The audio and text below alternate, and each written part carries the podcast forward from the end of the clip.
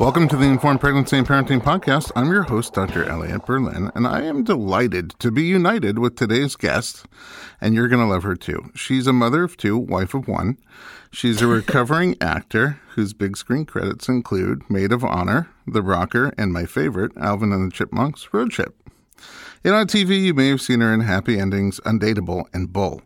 To top it all off, she celebrates and commiserates with world-class experts, best-selling authors, and listeners around the world on the very popular Atomic Moms podcast, where she shares the sweet and messy journey of her growing family and hosts complex discussions about everything mom-related that you can think of. Ellie Noss, welcome to the podcast. Berlin, you should have written my bio. Well, you know what? I'm going to transcribe that, and I'm going to slap that up on iTunes. Thank you. I love it. You're welcome. Anytime. I do bio services. If I really wrote your bio, it would go on much longer. But we're low-budget production. That's all we have time for. Because I'm so accomplished.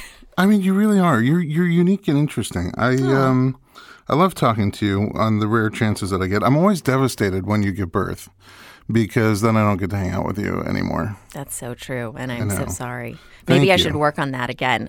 She's 10 months old. I just got my period back. So. Oh, really? Well, we have nothing in common. But I mean, so far.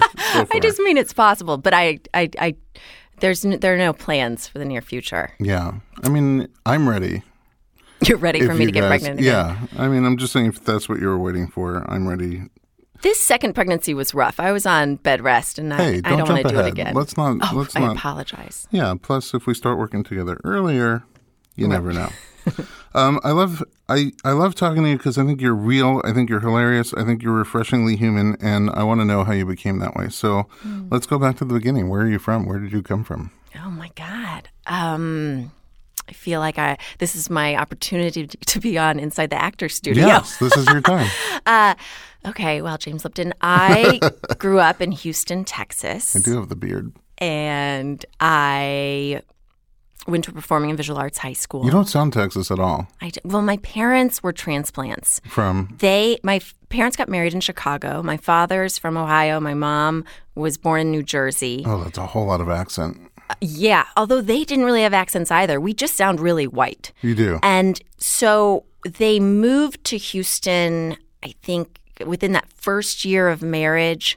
Never a good idea, although it does sound like that happens quite often.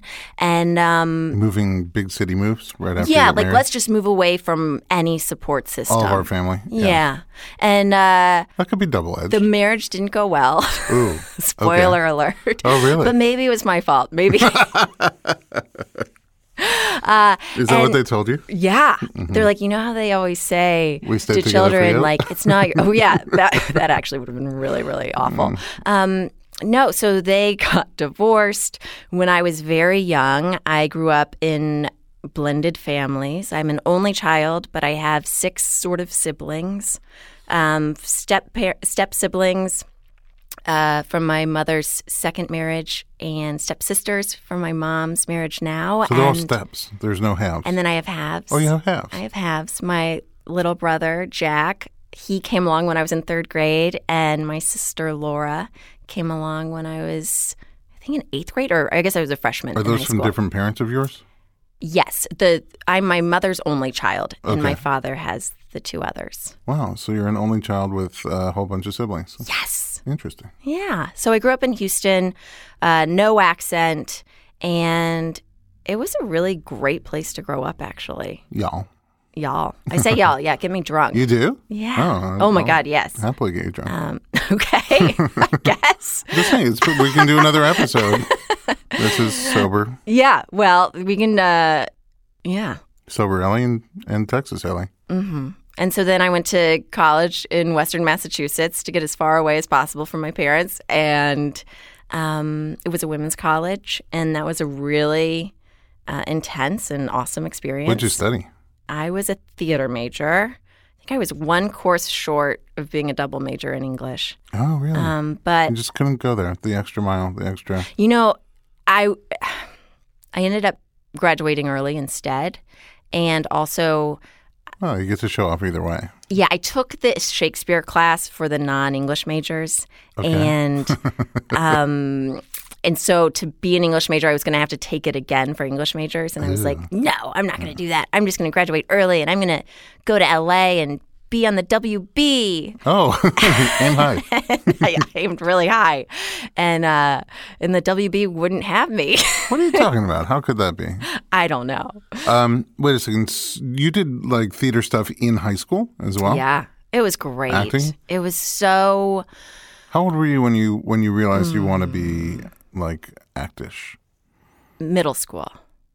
I was obsessed with... Was it something you saw? I was obsessed with dance. Okay. Through elementary school. Do you dance? I went to magnet school. I did, and I loved it. Really? And I loved musicals, although I can't sing to save my life. Everybody has their strengths. But that's why I love your work, right? Like your body work, because that's I got so into that through dance because I realized like, oh, I'm fully present when I'm dancing. Like I'm out of my head, and I'm not being hard on myself. I used to be a big dancer as well. Yeah.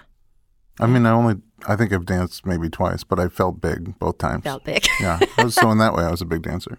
You'd be great. You'd be so good at the lifts. We could do the dirty dancing. I think that's the only part. Thing. Yeah, that'd be great. Drunk, dirty dancing. Yeah, I'm in. Count me in. And if I drop you, I can probably put you back together again. There you go.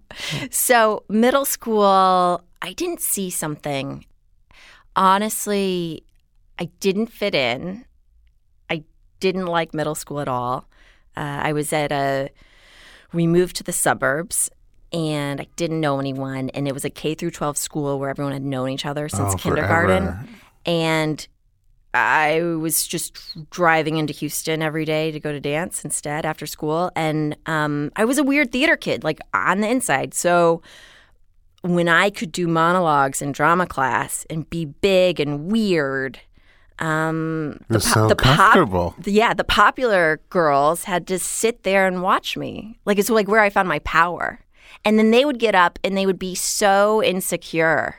And I was like, okay, this is cool. This is my thing. There's something here. Yeah. Ah, yeah. Very good. I was a drama major. I didn't know that. As well, yeah. You did so many things. Just to stick it to the popular girls. Yeah, right. That was my thing.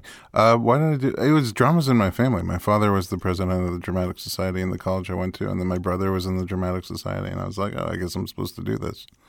But I love being somebody else for a little while. Yeah.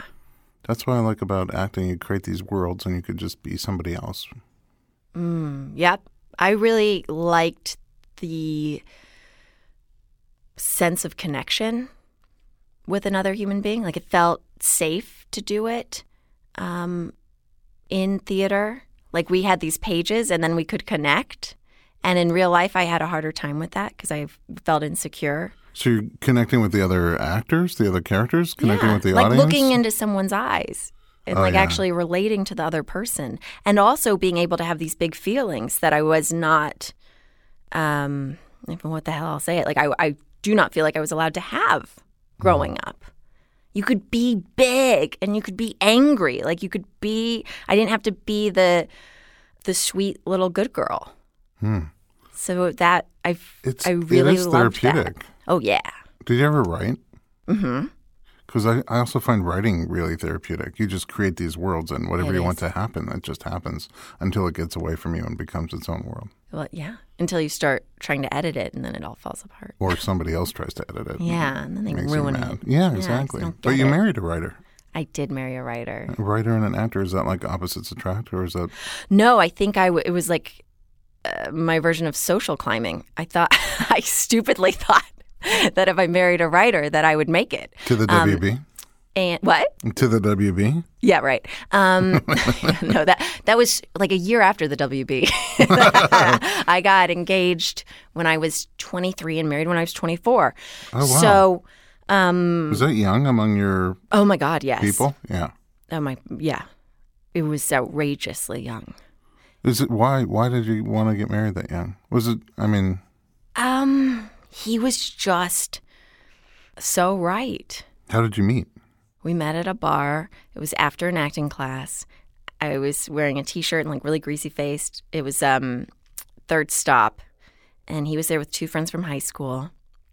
This bar was called Third Stop. It had just recently opened, and it's kind of like a fun pub feeling. Like, it wasn't like a club. And the cool thing is we had our baby girls across the street at Cedars. Oh, at the really? Hospital. Oh, wow. Yeah. That's a circle. So we've been married 11 years this summer. And congratulations. He just felt good. He was a little older. Both his sisters had gotten married within the year. He's probably still a little older. He's a little older still, although it seems like, you feel like you're catching I'm up? Catching up. Oh, yeah. Unfortunately, some people have been making comments, and I'm like, it's just because I have two small children. No, maybe he's like becoming more youngish. Yeah. He looks good. I'm lucky. Aw, you're I'm both lucky. Well, yeah, except that the marrying the writer thing, it doesn't work out because writers have zero power. Like, they do not care about you. It's almost as bad as being an actor. Like a not working actor. And he's a working writer. Yeah, he's very successful. So he just did Rampage with Dwayne Johnson. Dwayne, The Rock. And it was really funny because he's supposed to go do the red carpet. And like he's just standing there, but like no one knows who he is and no one cares who he is. And he wrote it. Like, his name's on it. Funny. And nobody cares, but he has to just like wait there for somebody to eventually like ask him who he is. What are you doing here? Basically trying to like get him to leave. And then he says like, oh, hi, I'm Adam Stekiel. I don't know if I'm supposed to go somewhere. And then they look at the list and they're like, oh, yeah, okay, so Susie, you take him. And then he does the red carpet thing. But it's just such a charade. It's great. Aww. He hates all of it. It's really fun. Does he really? But he likes writing. He likes writing, and he really likes that he just ordered these ridiculous toys on Amazon for our 4-year-old. Aww. She gets to play with this giant crocodile thing that was in the movie. It was like such a ridiculous from the movie. But that's fun. That is really fun. And fun for the kids, too. And you like acting. No, I quit acting. You don't like acting. I liked acting. You don't need the therapy anymore? No, I needed so much therapy from it. Wait a second. But it I know, started it's weird. It starts therapy. Off. You're right. Then what happens? And then you move to LA and you pursue your dream and you get your teeth kicked in. No, every couple of hours. No, you know, it didn't feel good. Going to auditions didn't feel good when I got them. I'm very sensitive to my surroundings, and I did not like going into a room and just feeling the judgment. Have you seen the show Barry on HBO? No. Because that's what it feels like. I have to check it out. Yeah. It's or even La La Land, like the beginning with Emma Stone. Like, I just had a lot of moments like that where I was like, this doesn't feel good. And I have a lot of energy and I have a lot of passions and I want to create. I'm not good with downtime. And also with my husband, I felt like Lucille Ball. Like, I was always trying to like sneak my way into his stuff. Like, it worked sometimes. Ellie, what are you doing here? Yeah, actually, they had to replace me in one thing because I was pregnant when they were doing reshoots. Oh, no. And the funny thing was I was supposed to be pregnant in it. It was very confusing, but I was too pregnant. I was like a week before having the baby or something. I hate being too pregnant. Yeah, don't you? But it sounds like it feels to me like you'd be more of like a small theater lover in terms of acting than a big screen actor. You're saying I should just do regional? Well, I'm just saying, career aside, what you like, it just sounded like you loved getting into a role and connecting with the other characters and actors and connecting with the audience. Like, that's what I loved about theater. Yeah. And you can't really get that in TV and movies. No, but you know where we get it? Right here, Berlin. Oh, right, because you have this fantastic podcast. This is where I get it. It's so much better for me than acting ever was. When I listen to your podcast, I always close my eyes and picture you having a late-night TV show. Oh, really? That's what I would want for you. For me, for you. Oh, thank you. I mean, your podcast is great, but I need more. You need more? But would it be – here's my question for you, since this is going to turn into a consultation, which is basically what I do, everything in life. Hold on, let me start the meter. Okay, go ahead. Okay, yeah. Oh, God. You're too expensive, but can you crack my neck while we're at it? Absolutely. So going from the vulnerable, like, psychological stuff that I love to dig into – but then there's also the, like, fun silly, crass stuff. Yeah. And it's a hybrid. And I don't know, like, how could you do that? What do you mean? Late night is all about that. You think so? You have your – I mean, you would do your own brand, your own style of it, but you have your monologue, your witty observations and take on what's going on in the world. Then you have your interviews, which in your case you can make as serious as you want to, I think. Thank you. I don't think they have to be always funny. What a new style where you have your observations and your monologue, serious – conversations with people, not the like canned answers and the canned questions that they come right. in the story that they pre-wrote, but like real stuff. Like you, I love this. Yeah, you getting into them and like getting out real stuff and sharing your own real stuff because you're not afraid to do that at all. Yeah, I don't know why it really upsets my mother. Well, I do so far based on what we've talked about.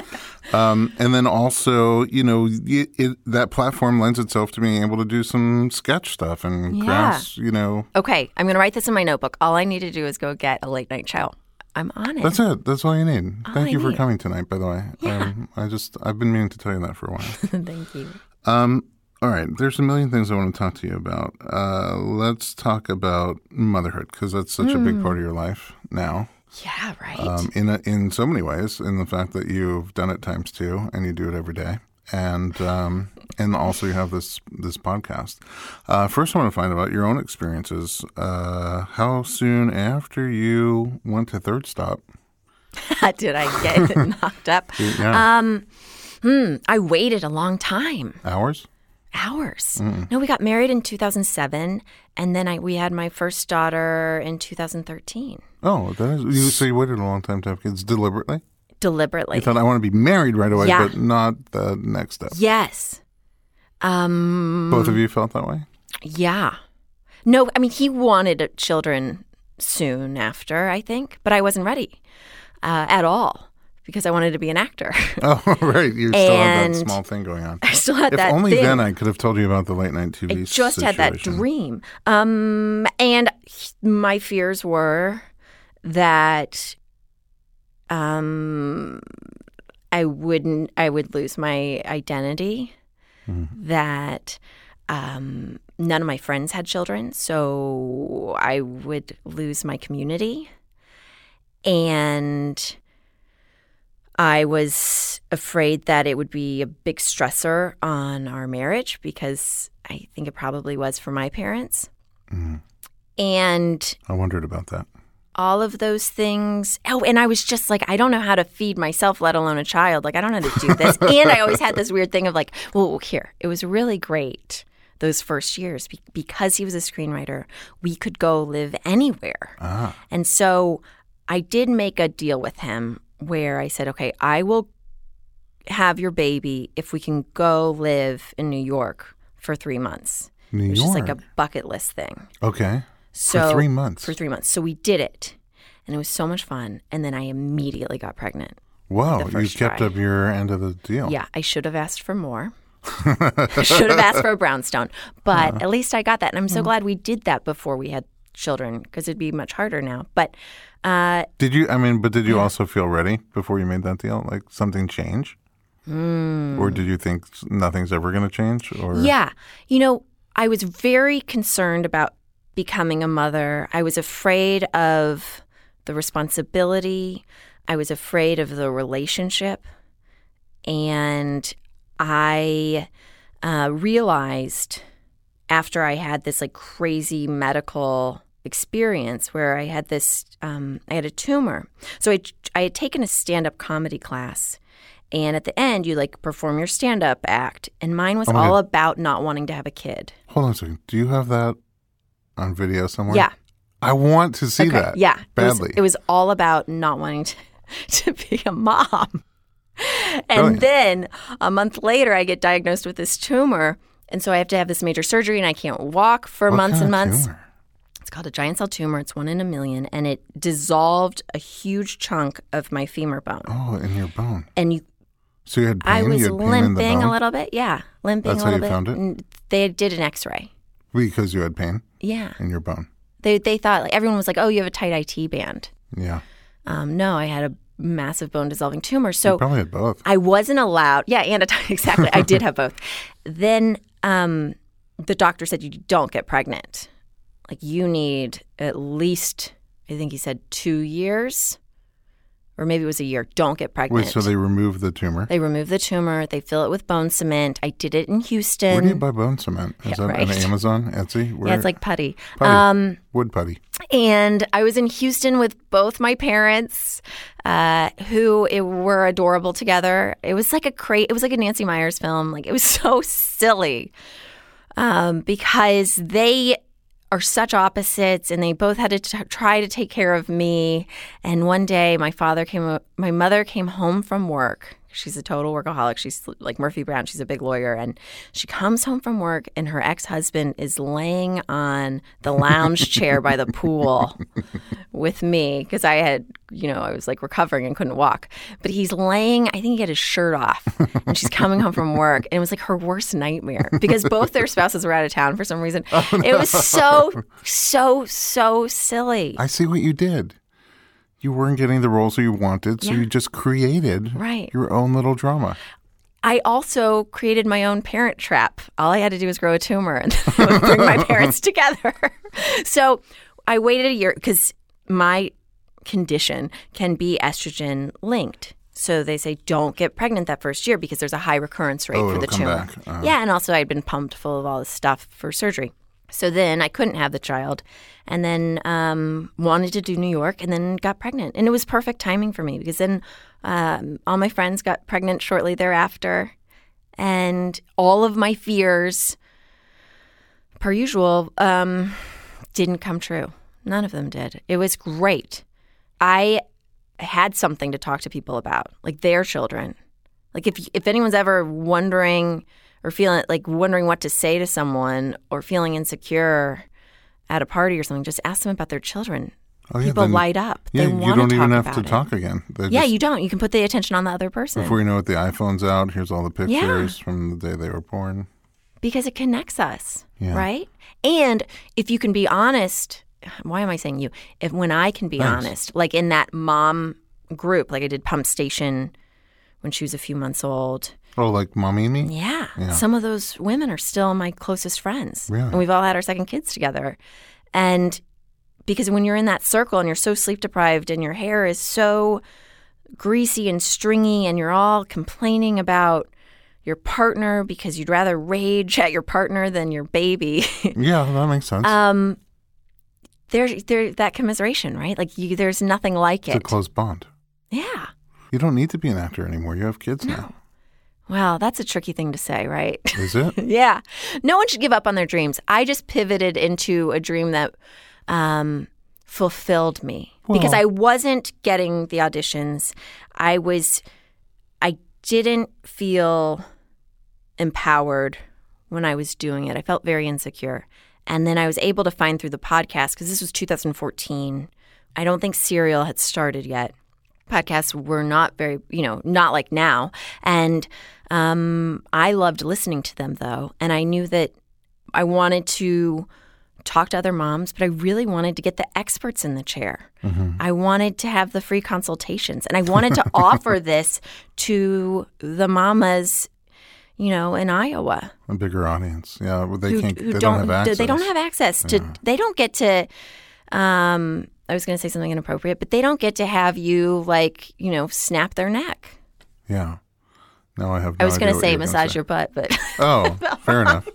No, they don't, but they can always come here for you. There's a lot of tension. You know what? I recently have patients coming from all over the place. We just literally had someone who flew in from Chicago. That's probably the podcast.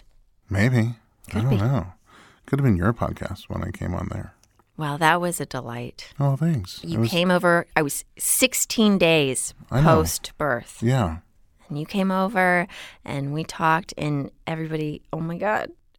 Elliot's story of how he met his wife is the most darling thing I've ever heard. Well, it's not, a bar across the street from Cedars, but it'll do. All right, let's take a little break. We're going to take a quick commercial break. We're going to come right back with Ellie Noss and find out all about your pregnancies, your childbirths, and your podcast. Don't go anywhere.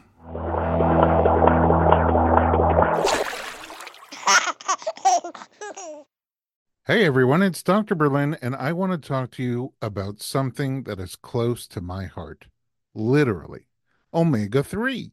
It's a crucial nutrient that's sadly overlooked. With 95% of women deficient, Needed, the supplement brand I trust, created their brand new omega-3 soft gels. Designed by perinatal experts, they support you and your baby's well-being from fertility to pregnancy and beyond. Unlike other brands, Needed's omega-3 is sustainable, pesticide-free, and third-party tested for purity. Plus, my favorite, it has a milder taste and smell, perfect for sensitive mamas. Don't wait. Visit thisisneeded.com and use code BERLIN to get 20% off your initial order. Experience the needed difference, consciously crafted for your health and the planet.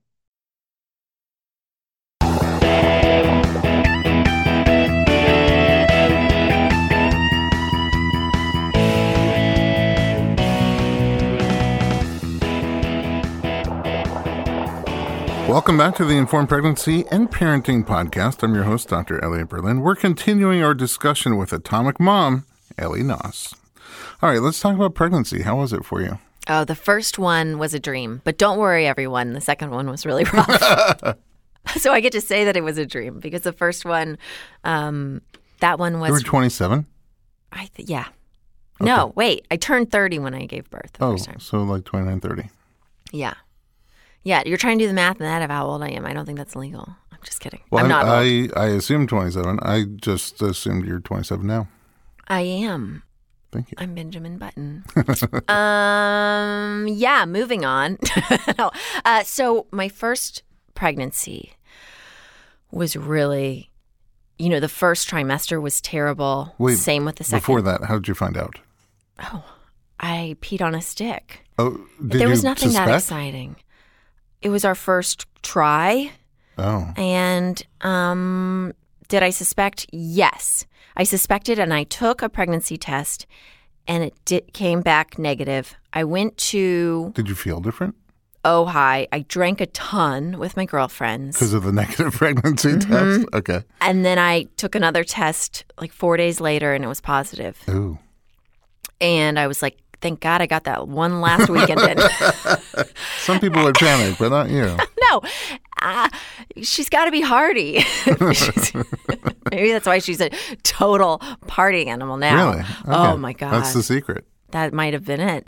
And so first trimester, you know, the typical just sick and exhausted. Sick in the morning? Sick all day? Mostly afternoon, evenings. Throw really up or no sick. I threw up on the drive to the airport to my grandmother's funeral. Oh. And we had to pull over on Highland right so I could throw up before flying to go to my grandmother's funeral in Chicago. So that there was that. And then the end of the pregnancy was great. I was walking all the time. I got very excited about hypnobirthing. I was listening to your episode with Alicia Tamburri. Oh, recently, yeah. Yeah, she was one of our first experts. And what led you there? Are you like a sort of a more natural, holistic, meditative person in general? I'm a total fake hippie. Really? Yeah. What does that mean? I don't know. I think it means... Which part is real and which part is fake?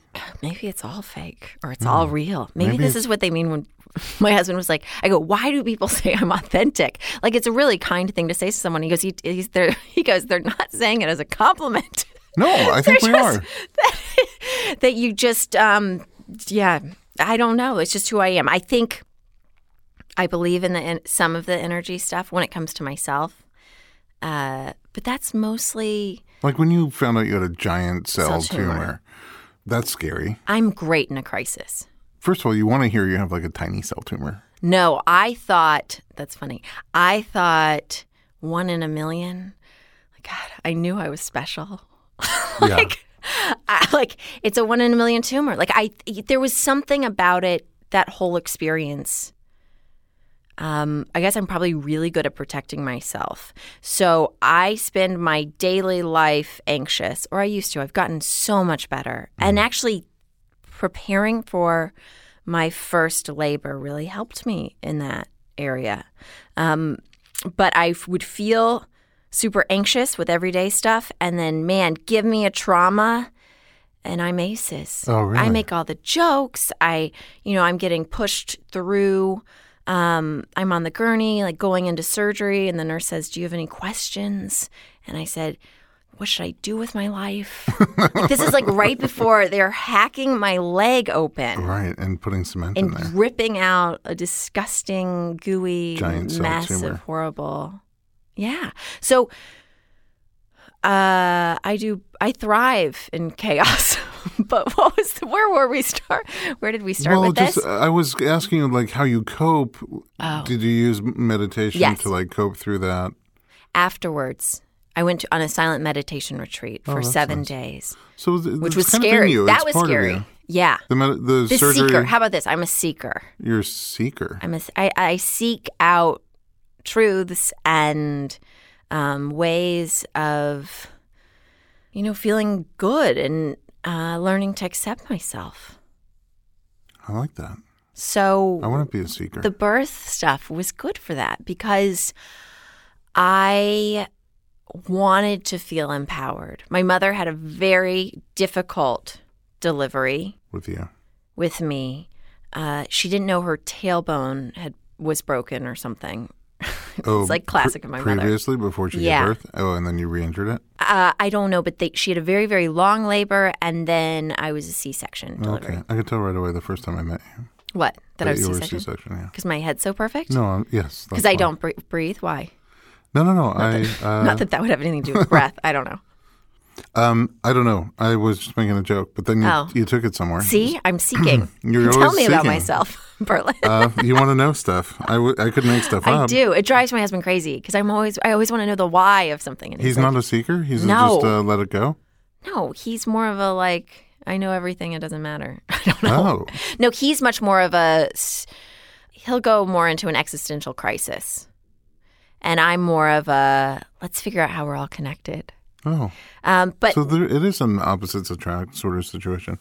Yeah, for sure. And that was so cool with our first birth because Alicia Tamburri we took her hypnobirthing class because my OBGYN said, hey, look, if you want to try to have an unmedicated birth, try to get in and take this class. But why did you want unmedicated birth? It's seemingly uncommon.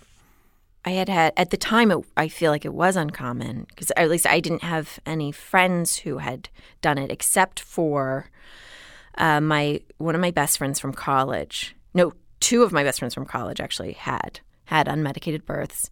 And they, said it's great, try, just go for it, whatever.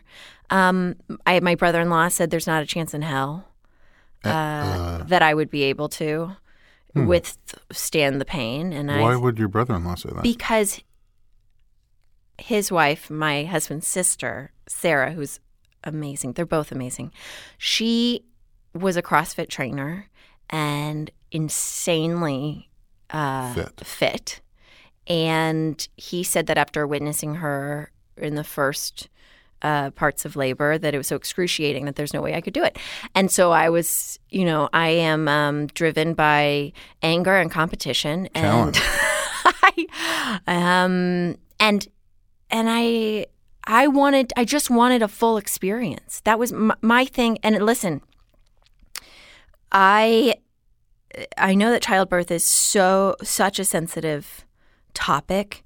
It is deeply personal. And for me, I thought, what the hell? Like, people bungee jump. They do these other things to feel exhilarated, to feel life at its fullest.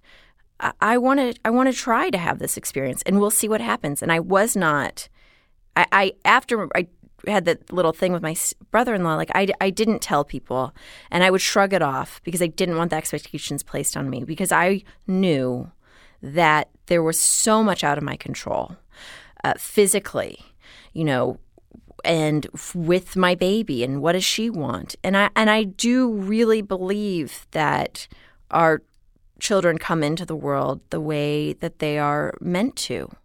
Drunk. No. What What do you mean by drunk? No, because you drank right when you found out you were pregnant. Oh, right. But that probably wore off. I thought you were saying something about medicated birth. No. God, don't go there. Well, I think actually when you don't have the pharmaceuticals, then the babies do come out quite drunk on your own. But yeah, that makes sense. Hormones and also, I took a lot of drugs afterwards. I was high as a kite after they were both born. Okay, wait a second. Because of stitches and everything else. How did your labor start? My labor started, she was 2 weeks early. And it started at around Alicia 7 a.m. on September 11th. Let you get away. What? Oh, hold on 1 second. Back up for 1 second. Alicia Tamburri would never let you get away with saying 2 weeks early. Well, she doesn't have a say because I was late in taking her class, so I only had 2 classes with her. Oh, you didn't get through the other 2. I was supposed to get through the other 2 before I gave birth, and instead my baby came 2 weeks early on September 11th. And luckily I had a doula. That it was so silly. It was like my water broke. That was the first sign, so I tried to stall as long as possible, but I had group B strep, so I knew I had to go to the hospital. You know, everyone says that you get hungry, so you should eat before you go. It was lunchtime. You know, we stalled for a while. We ended up at In-N-Out Burger, and I got a burger and fries that I ate on the way to the hospital. We have video of us at the drive-thru. And then I gave birth at 9 o'clock at night. How long later is that? You know, we checked in probably around 12. Noon? So yeah, 12:30. Oh, so it wasn't a long later. No, and it was cool because I had called my mother that morning when my water broke. Your sister-in-law was messing with some In-N-Out Burger. There you go, right? Maybe she's too healthy. Too fit. Too fit. And, well, the ridiculous thing was I didn't know that mothers on occasion throw up in labor, and I didn't this time. My second child, I threw up 3 times. Oh. Lovely. And no In-N-Out. But I got to the hospital, and they were going to check me, and I said, please don't check me yet. I want to wait till my doula's here, but I know that my water's broken and I don't want to be checked because then I'm on the clock, right? Yeah. And the nurse was like, yeah, then you're on the clock. Okay. And I said, but you know what? I really have to go to the bathroom. And she's like, you do? And I was like, yeah, I have to go number 2. And she like turned white. She didn't want to let you go. And she goes, oh my God. I go, well, she goes, that could be a sign that you're having the baby. Mm-hmm. And I was like, no, I had In-N-Out. That should be a commercial for it. It was so ridiculous. And so then I got to do the doula shows up. I had the baby. You know, I was in the bathtub and I was listening to the hypnobirthing thing again and again and again. Wait, so your contractions built up on their own? Yeah. Well, so then we have to back up. My doula was smartly said, try to get it going. Ignorance is bliss. Because I didn't realize how difficult, I've spoken to midwives since, that can be, a challenge. So we were doing construction on our house. My water breaks. We go for a walk. Then there's like the occasional contraction, just but not really. And so then I, even though there were people working on the house downstairs, I took out the vibrator. Oh. Because I was told that would help. So I had some orgasms, and then we went to In-N-Out. And then I had my baby. And she was born at 9 o'clock sharp. And, it was a very intense experience, but it was a beautiful experience. And so were you having contractions at In-N-Out? That's when it really started to pick up. What did they feel like? They were painful. In the front? I don't remember. Oh. But they feel like period cramps to me. Mm-hmm. So that and you could see actually in the video, it's like I'm really like because we were in line for a while in the drive-thru, and then I was like, my husband.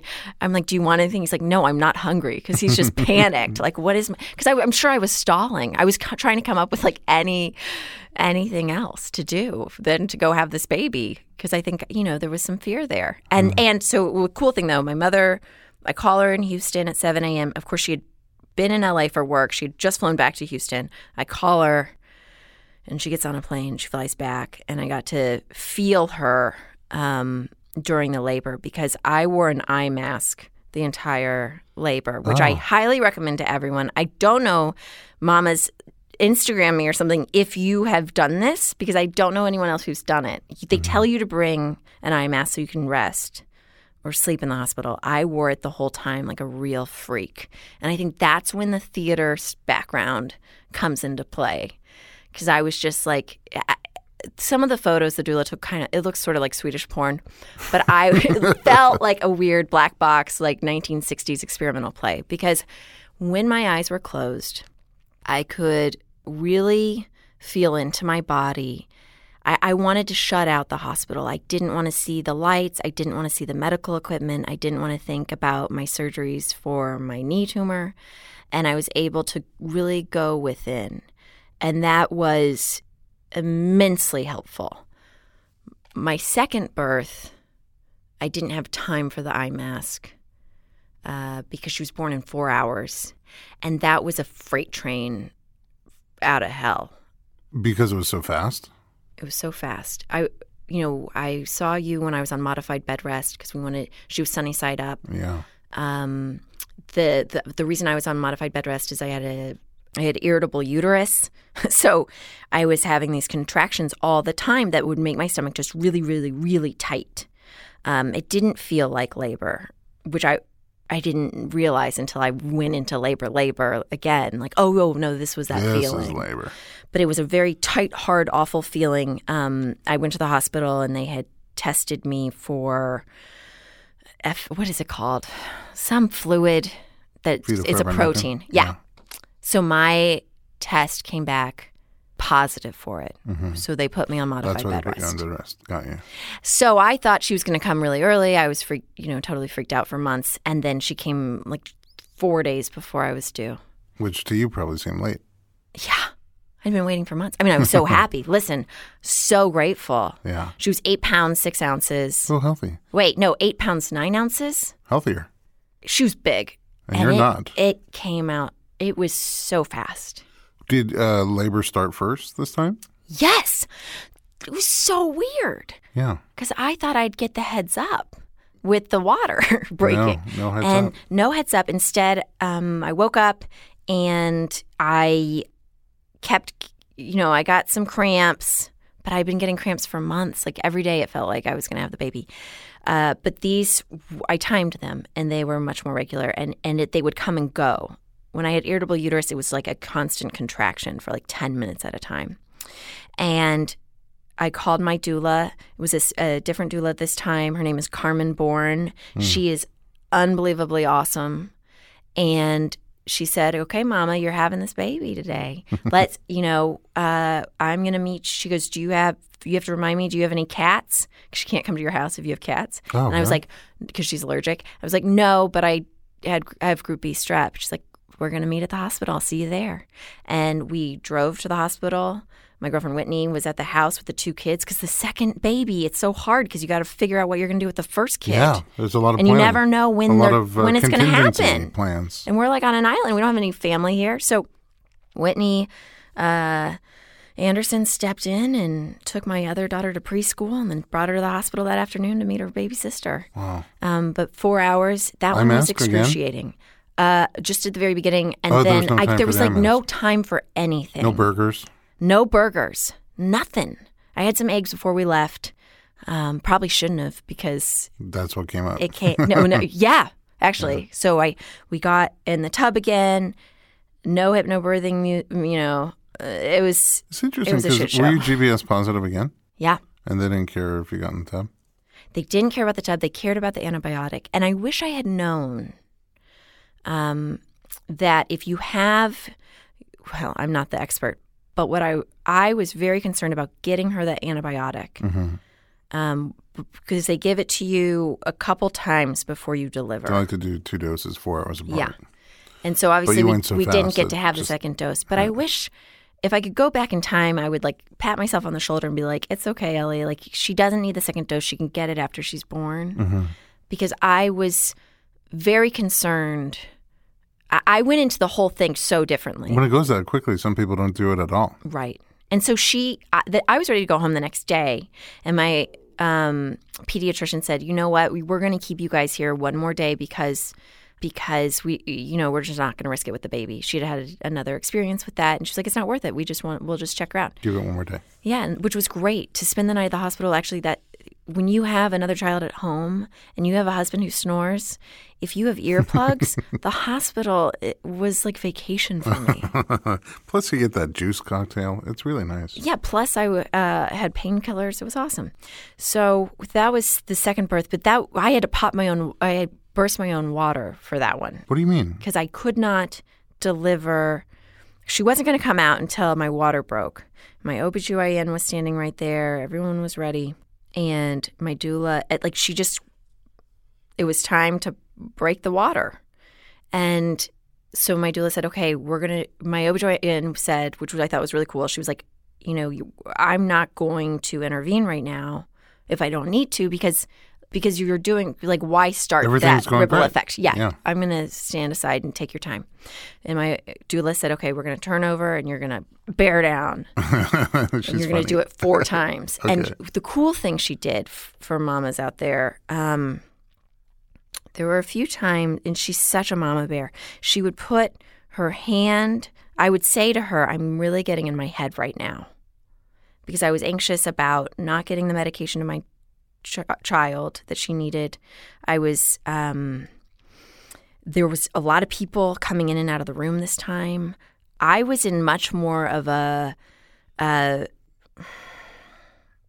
had more of like a mama bear quality than I did. My first one, I was way more relaxed and sort of like, I'm going to take a back seat to this experience and, you know, whatever happens, it happens. Yeah.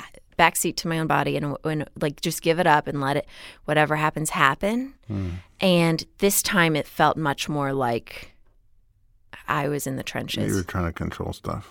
Yeah, but I kind of feel like I needed to because there were nurses coming in wanting me to sign the paperwork and stuff, and they were in my head. I was like, I am going through a contraction right now. Yeah. And there was no time between. Mm-hmm. They just had – oh, you didn't have breaks? The breaks were so short. Wow. Because you got hit by a train. They didn't have – really fast. So the nurses didn't know. And my doula was wonderful in protecting me. Yeah. But they wanted me to fill out this stuff, and they would start talking, and I'm very sensitive to sound. And I would just be like, can you shut up? Did you tear with both of them? Yeah. The same? I think so.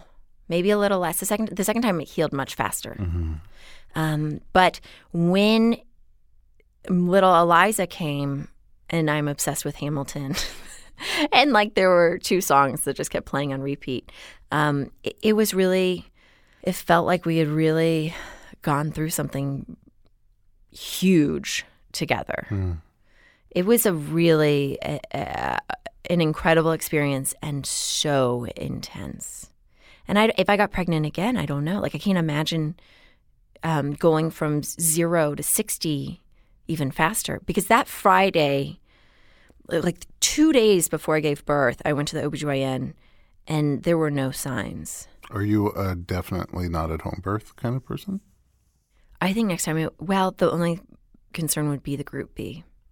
Hmm. And I just, it feels good to me to wear my eye mask and you could wear that at home. To be belligerent with the very kind nurses. Yeah. And I only said that because, number one, who knows, it could be faster or slower, but you don't have to go anywhere. Right. Number 2 is it sounds like you like the water experience. Number 3 is just on that last one, the chaos of getting there and going through all the procedural things. I agree. Didn't sound, hearing it, as kind of relaxing sort of as being able to put on your eye mask and just sit back, relax, and let your body do its thing. So I agree. I hear you. I wish that they could. You know, there are birthing centers, and maybe I would look into that. Well, we'll talk. We'll talk. I don't think I'm going to do it again. Ah, so sad. But we'll talk. I think both my girls came out in very different ways. And, God, it feels so good once they're out. And, you know, it was an otherworldly experience. I had a wonderful guest on the podcast, Britta Bushnell, and she... Ooh. Have you spoken to her? Yeah, mythology. Yeah. And she came on and we spoke about...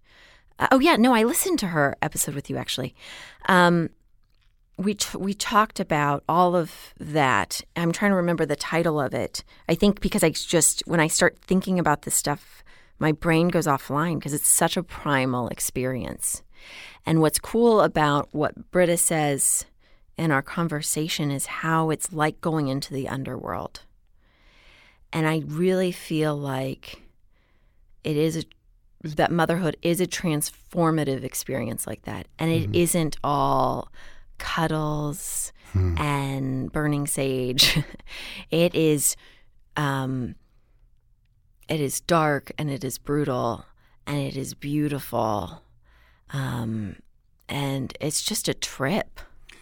I wonder if you'll come back for another episode because we just scratched on the surface with you. Oh, I want to know your take on postpartum and motherhood and raising two and thank you. And all the other things. I just learned stuff sitting here listening to you. You're so kind. But I do want to man. Well, thanks. Before we wrap it up, I want to talk a little bit about the Atomic Moms podcast. And your mission there seems pretty clear. Like you want to – it sounds twofold. Like you want the information yourself. Yeah. And selfish. You want these discussions for yourself. But then you also want to make them accessible to people all over who are in the same boat or similar boats. Do you have like a favorite couple of topics or episodes or guests that you've had? Yeah. You know, I think – going back to the beginning of our conversation when my mom was in Houston and, gave birth and didn't have any friends or support, I think that that's probably a huge reason I do Atomic Moms podcast because I know how important that first year is and I know how hard it is. And I've been on the other side of it as the child. I wish I could go back in time and give my mom these resources. And I wish I could have created the community that I've been able to create with our listeners for her back then, because it's a very special time in someone's life. And, that relationship, the bonds that are formed in that first year and a half carry on throughout our lives. And they're learning a lot about that with attachment theory. And I think that the episodes I love the most are moms just sharing their experiences like you let me do today because I realize how much information, how much wisdom, the people that around me have, that you don't have to have a PhD to know something about living and loving your kids and how not to go totally insane, because I do that on a daily basis. I'm totally nuts, as you can tell. Not that I can hide it. But I'm also really proud of the episodes we've done on postpartum anxiety and postpartum depression. I did a panel a few years ago on that. And, it's important to share our experiences because there are mothers wondering why they're feeling a certain way, or they might not even know that that's what's going on. Like my second mothering of an infant experience has been much easier on me. And we've had a lot of challenges this year, some that I can't discuss on my own show, which sucks, but you can discuss them here. Yeah, right. But it's actually been a much easier experience for me because the challenges? Yeah. I had postpartum anxiety with my first and, my pregnancy was a calming experience. It was great. And then I gave birth and then shortly thereafter, a lot of postpartum anxiety. Really? And the second time? The first time. Oh, the first time. The first time.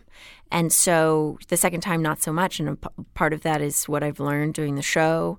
Part of it is my community of moms that, it takes some time to build that village your first go around. Your mommy village? Yeah. So the second time, it's already built in. It's great. And you already know what you're going to get pissed off at your husband about. The other thing I'm really proud of is we've been doing some episodes that sort of focus on protecting our children. Oh. And I have felt really good about the messages coming in about we had Patty Fitzgerald, who's an incredible expert on protecting our children from sexual abuse. She's the person who coined the term tricky people instead of stranger danger. Mm. And we did it was sort of like a town hall meeting. It was a bunch of parents for that one. And that was she gave out really, really important information. And then also, you know, I've had Stephanie Small on twice now. She's a trauma expert. She's gone in after school shootings to help families and stuff. And she came on the show to talk about, you know, how to help if you have a kid who's scared to go to school now. There's so many. What do you say to them? And how can you help them? And how do you help yourself? And how do you create resources and touchstones so that your child can feel okay being in the classroom? That's really powerful and so relevant. Yeah, unfortunately. Unfortunately, but at least I'm glad you're addressing it. Is there somebody on your wish list, like high on your wish list that you want to you on. Aww. I already had you on. You know, the first person to come to mind, and it's so bonkers, is Alec Baldwin. Really? Yeah. He's one of the main reasons I started podcasting. Here's the thing with Alec Baldwin, his podcast. My mother-in-law kept telling me to listen to it. I finally did, and I listened to it all through my pregnancy with Sabrina, walking up and down those hills, just listening to Alec Baldwin. And I was like, God, I would love to do something like this someday. Because the way he would, you know, learn about a person's whole life, but also like dig into what they were passionate about. Mm-hmm. And then suddenly like an opera singer, like something I never would care about. I was like, God, that's so cool. All of a sudden you do. Yeah. Oh, very cool. So thanks, Alec. Alec Baldwin, please come on Atomic Moms. Yeah. Great. Speaking of which, where can we find you online? Mm. On iTunes, of course. Go to itunes.com/Atomic Moms. If you like us. I say us, us as in our village of mothers. Yeah. Right. Subscribe, please. Yeah, I've been doing this since 2014, and it's independently run. Way before it was cool. Way before it was cool. I host and I produce and I do the research and I edit. You do everything. I was so impressed. Again, when I came to you for me to be on your show. 16 days after birth, you seemingly, maybe you had nothing together, but you seem to have everything together. You were calm, you were relaxed, you were glowy. You had you had just set up that studio too. Mm-hmm. And it was like, it was all set up and you do your own, I mean, you do everything. Thank you. It's inspiring. You know, and again, and you did it before it's cool, but now I kind of see that drive that you have, like to sort of retroactively go back to your childhood. Right. And there's stuff there. And try to help both adults and children not have to do that. You know, it goes back so many. I know you're trying to wrap up. I feel like we're on Howard Stern now. I would also love to have a Howard Stern on Atomic Moms. I have never been compared to Howard Stern. This is the first time. You are similar to Howard Stern in your interview. Okay. Have you listened to his interviews? No. Oh, my God. Not lately. High school. They're very thoughtful, well, actually. Thank you. That's a big compliment. Yeah. You're both very thoughtful gentlemen when it comes to the interview part. I won't speak about the other part of his show. But I... what the hell are we even talking about? I lose the threads. You said Howard Stern should come on the Atomic Moms podcast. But there was something before that. Oh, I don't know. But thank you for the compliment about having it together. I think I get out all my neuroses. I exercise it on the show. And I was saying Howard Stern because he always like is about to let a guest leave and then they end up talking longer. But I will just say that I went back to my other grandmother also lives in Chicago, and she is in her final days. And I got to go through all this genealogy that we had never talked about and that I don't think she really cared about. Her mother, her own mother, my great-grandmother, had cared about this stuff. And so she just had a box of it. And I was able to find out through these really old journals and just through like when so-and-so died, I was able to track sort of the maternal lineage.